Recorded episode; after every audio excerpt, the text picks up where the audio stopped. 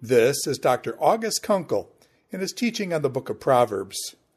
This is session number 8 Four Proverbial Lessons, Proverbs chapter 6, verses 1 to 19.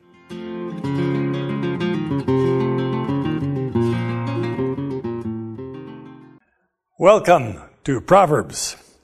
We have completed a review of the 10 talks which the parent has with the child, or the 10 lectures as we have described them in the introduction to Proverbs in chapters 1 through 9. And we have noted that uh, within these lectures, there are various interludes. One of those was the Tree of Life, but the second one is four proverbial lessons. Uh, so we're going to take just a little bit of time to go over uh, the four different lessons that are offered here in the first 19 verses of Proverbs chapter 6. The first of these little lessons, which are come in the form of a proverb, really, is the problem of money and especially the problem of borrowed money.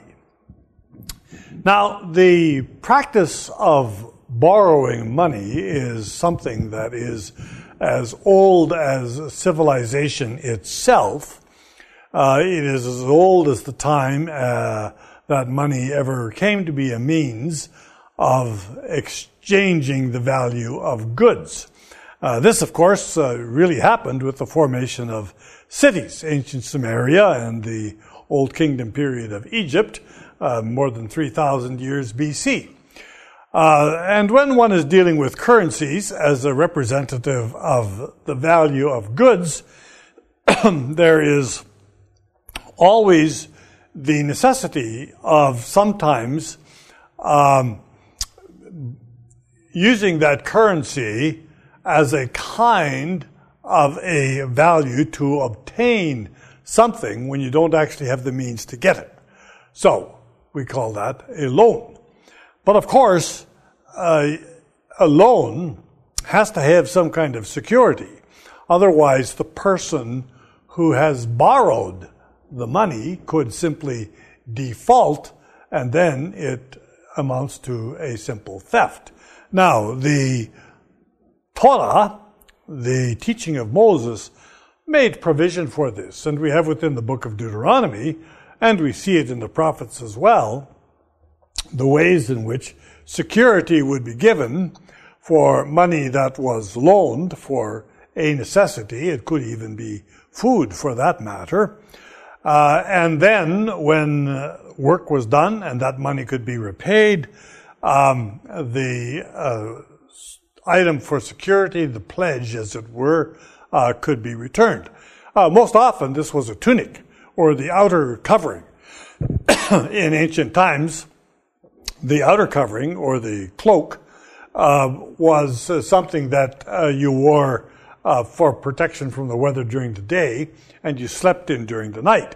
So, in the Torah of Moses, the the tunic, if, if the tunic was used for a security, it always had to be returned by the evening because you couldn't jeopardize the life of the person who borrowed the money uh, in terms of endangering his health by him not being able to stay warm at night.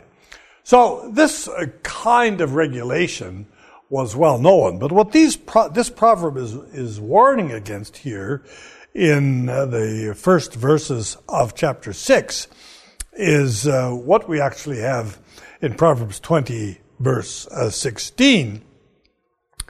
Uh, if you've loaned money to a foreigner, then you may as well count it as lost.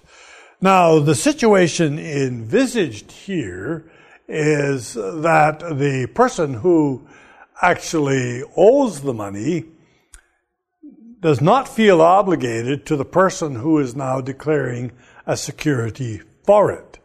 Uh, what practice is envisaged is a kind of a mediation.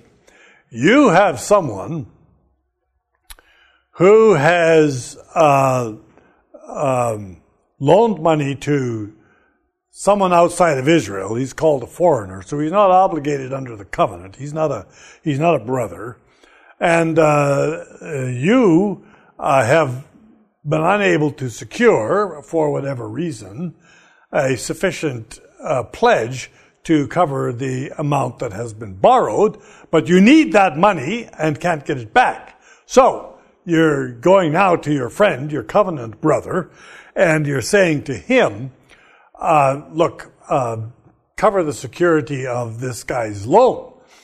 Uh, well, the proverb here is saying, if you do that, you better plead with your friend to get that money back because it's gone. The guy who really owes the money feels no obligation to you who have covered the security for him. And he's not even going to bother to try to pay his loan. So that is the essential warning that is given in these five verses. But the lesson is very simple that uh, when you give security for a loan, you'd better have the means uh, to know that if you lose that security, it's not going to hurt uh, your life. It somehow is discretionary income or money that you have. Our second uh, little proverb has to do with work and laziness. Now, here we come to a principle that we're going to discuss in our last lecture of this series, uh, namely the attitude of wisdom towards work. Uh, it's really a most important topic because work is something that is part of every single society. It's one of the things we talk about the most uh, in broad economic terms, our gross national product. And that is what are we producing with our efforts and with our work that somebody else wants. Uh, work uh, is a necessity uh, for life. Uh, God designed work to be good. God designed work to be that which should be a delight to our lives. But of course, it became something else. Uh, it became something that is often described as toil or as pain. The uh, Hebrew word for that is one that occurs in Genesis, and we encounter it quite often, and we encounter it in Proverbs. It's the word etzev. So God tells Adam that because you have made yourself as God, working the ground is going to come become for you an itzavon. It's going to become toil. It's going to become struggle. It's going to become pain. The knowledge that you thought you had about the good is going to turn out to reward you with, with, with the trouble of trying to bring a crop from the ground. And so when you plant a crop that's going to show up plants you didn't want, and you're going to call them weeds, and you're going to call them thorns, and you're going to call them thistles, uh, you don't have the knowledge that you were claiming. And your work is no longer going to be uh, the uh, kind of rewarding result that it should have been. Many times instead of the reward, what you're going to get is struggle. However, that struggle is necessary. Uh, we get this in the New Testament. The Apostle Paul says to the Thessalonians uh, that it's necessary for them to work, and if they don't work, they, they can't eat. Uh, some of the Thessalonians, this is in Paul's early part of his ministry, uh, where he is clearly anticipating that the coming of the Lord is going to be soon, probably within the lifetime of many of these people, led some of them to think, oh, well, we can abandon this world already. We don't need to pay attention to the usual orders of life, and uh, we're not going to work anymore. And Paul had to say, listen, when we were with you, we spent our time preaching, and then we worked so that we would have freedom to preach. And you people who have now chosen the faith don't have the option of thinking you shouldn't work. Ants I've, I've watched ants. Uh, places where I didn't want to watch them, namely next to the foundation of my house, where they're coming in and uh, raiding my pantry. Uh, but they are the most curious little creatures. They're always on the buzz. I mean, they're just motoring along, all of them. And they all seem to know where they're going, and they all seem to know what they have to do, and they're all carrying these big loads that are three times as big as they are. And you ask yourself, now, these little critters doing all of this stuff? And, and why don't some of them just be like a drone bee, you know, just go and sit off on the side and, and let somebody else carry the load for them? But you'll never find an ant like that. that that's just not the way ants are. And the wisdom writer is saying, well, an analogy to human life is that you don't have the option of being the drone bee. Now, I've often wondered about those drone bees. You know, they uh, all they got to do is make sure the queen is is uh, stocked with fertilized eggs. Uh, that doesn't seem to be too big a job to me. Uh, but but somehow or another, that's their role. That's what they do. But you don't find ants like that. And the wisdom writer says people are more like ants. They aren't like bees um, in this respect. People have to work at the right time, in the right way, and in order. And if you don't do that, then poverty is going to come knocking. That's the way that uh, it is expressed numerous times in Proverbs. We'll come back to that in our last lecture. Um, then there are those people who are always up to some kind of scheme that they think is going to come out best for them. And so they squint with their eyes, shuffle with their feet, point with their fingers. These are all sort of clandestine ways of communicating, uh, secret ways of working out a scheme so that uh, you're going to plot a way in which you're going to be able to take advantage of someone else. Uh, what that never leads to anything other than trouble. Uh, it uh, never leads to anything other than a calamity.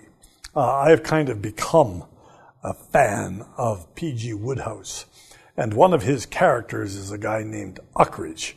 Uh, and if you ever want an example of the troublemaker, uh, you need to read one of the Ukridge stories. But invariably, he's got a scheme. And he's going to be able to make a pot of big money. Generally, he ensnares a whole lot of other people in his scheme, and invariably, it is disastrous for him as well as all of his friends. P.G. Wodehouse understood this really well uh, Ukridge was uh, a troublemaker who could uh, always snare his friends into a useless scheme. And then there are things that the Lord hates. Uh, the seven abominations. We talk about the seven deadly sins. Well, Proverbs has seven abominations. Pride, lies, murder, perverse plans, the troublemakers, the false witness, and the stirring up of strife between friends. And it is interesting how the parts of the body involve the eyes and the tongue and the hands and the heart and the feet and the mouth. Uh, so it's obviously a very nicely little laid out sequence in which you're instructed to know that this is the kind of person you don't want to be. Stay away from all of these seven abominations. That is the advice of the wise teacher.